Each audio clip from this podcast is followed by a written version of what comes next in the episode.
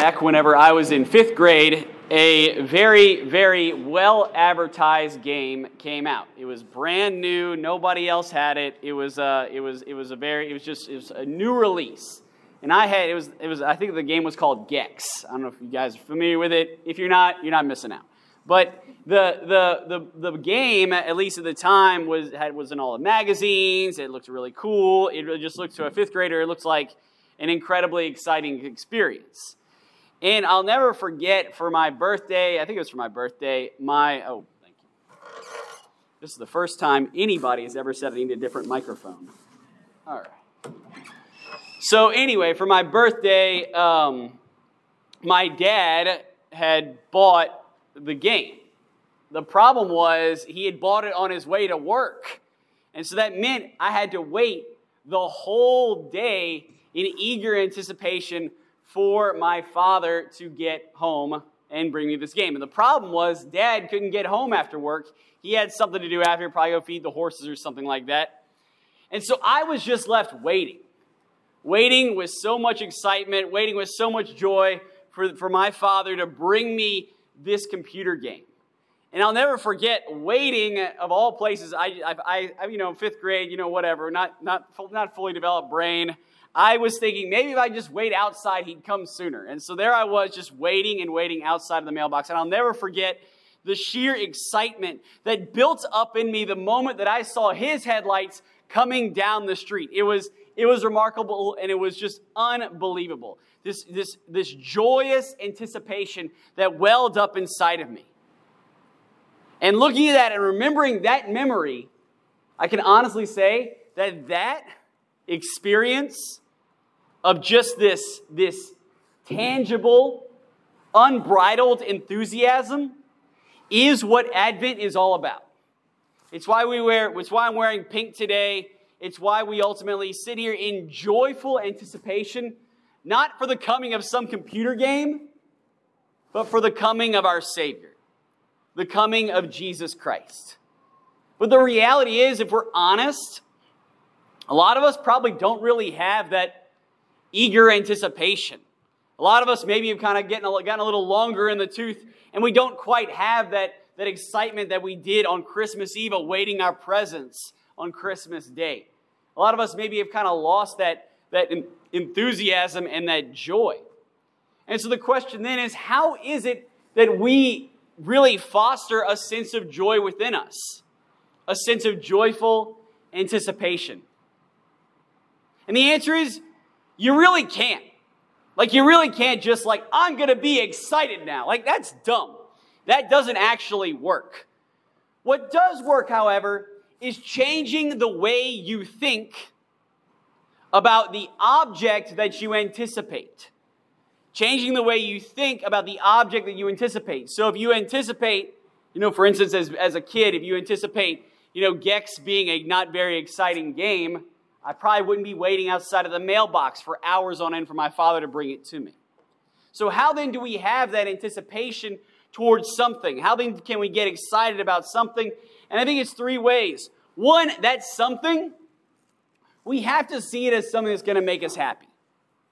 If that's something that's on the horizon is going to make us sad, is going to make us miserable, is only going to drag us down, we're not going to be excited about it. It's not going to be something we look forward to. It's not going to be something that, that ultimately brings us a lot of joy. And so, what do we do? We're generally probably not going to be that excited about it. That's the first thing. The second thing is that thing that's going to bring us happiness has to also satisfy us. There's a lot of things in life that bring us happiness that don't really satisfy. That chocolate cake, that Snickers bar, pretty much any piece of candy you can imagine brings us a lot of happiness in the moment but leaves us unsatisfied later on down the line. Which is why maybe as a kid we get really excited about candy, as an adult, not so much because we know it's not really going to leave us satisfied. And the final thing that we need, the final thing that we need if we're going to really be excited about something, is we need to see that something as transformative. We need to see that something as truly life changing truly life changing, something that's really going to affect us deeply and affect us basically permanently. And quite honestly, full confession, that's what I thought about this computer game. I thought this computer game was going to bring me happiness, was going to bring me satisfaction, and was going to transform the way I was going to spend my summer. I have a summer birthday. I was so excited about it. And boy, was I wrong. I probably played that game for all about two weeks, got bored, and just quit. My friends, how much of our lives are spent doing just that? In that cycle of excitement and disappointment, excitement and disappointment, over and over and over again. We see something we think is going to satisfy. We see something that's going to change our life. We see something that's going to make us happy. And ultimately, it lets us down every time. If we're honest, that probably happened to a lot of us and a lot of great things that happen in our lives. There have been many times in our lives where we might have maybe even done big things like taken a new job or gotten married or, or pursued a vocation, and ultimately it let us down. And that's just the reality. That's how life can be sometimes. We can come and approach things with great anticipation, only to discover actually, this doesn't satisfy like I was hoping. This didn't transform my life for the better. This didn't actually make me happy. And that's kind of how life is. That's kind of how life goes. There's a reason why, whenever we pray the Hail Holy Queen, we pray to Our Lady and we acknowledge that our life is in a valley of sorrow of tears, basically, this valley of tears. We recognize that there's a lot of disappointment in life.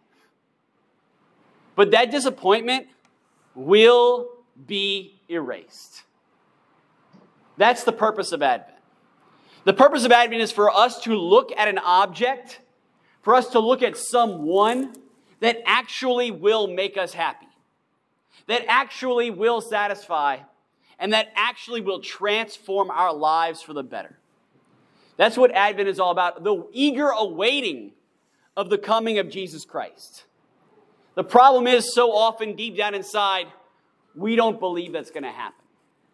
Deep down inside, we don't actually believe that Jesus Christ is going to change us. And that's the challenge of today. My friends, Jesus reassures us today and throughout all of time that his coming will bring us joy, that his coming will bring us satisfaction, that his coming will bring us transformation. We just need to wipe away our eyes and see it. And so, what's the best way to do it? The best way that I know how to do it is through repentance.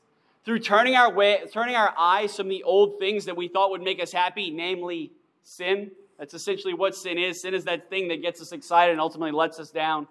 Turning away from that and embracing the fresh, newly invigorating Christ the child. The child that comes in Christmas and Christ the man who comes at the second coming. And so, my friends, may we spend this last, these last kind of this last stretch, these last eight days, in hot pursuit of Christmas by repenting of our sins and preparing our hearts for the joyful, satisfactory, transforming coming of Christ.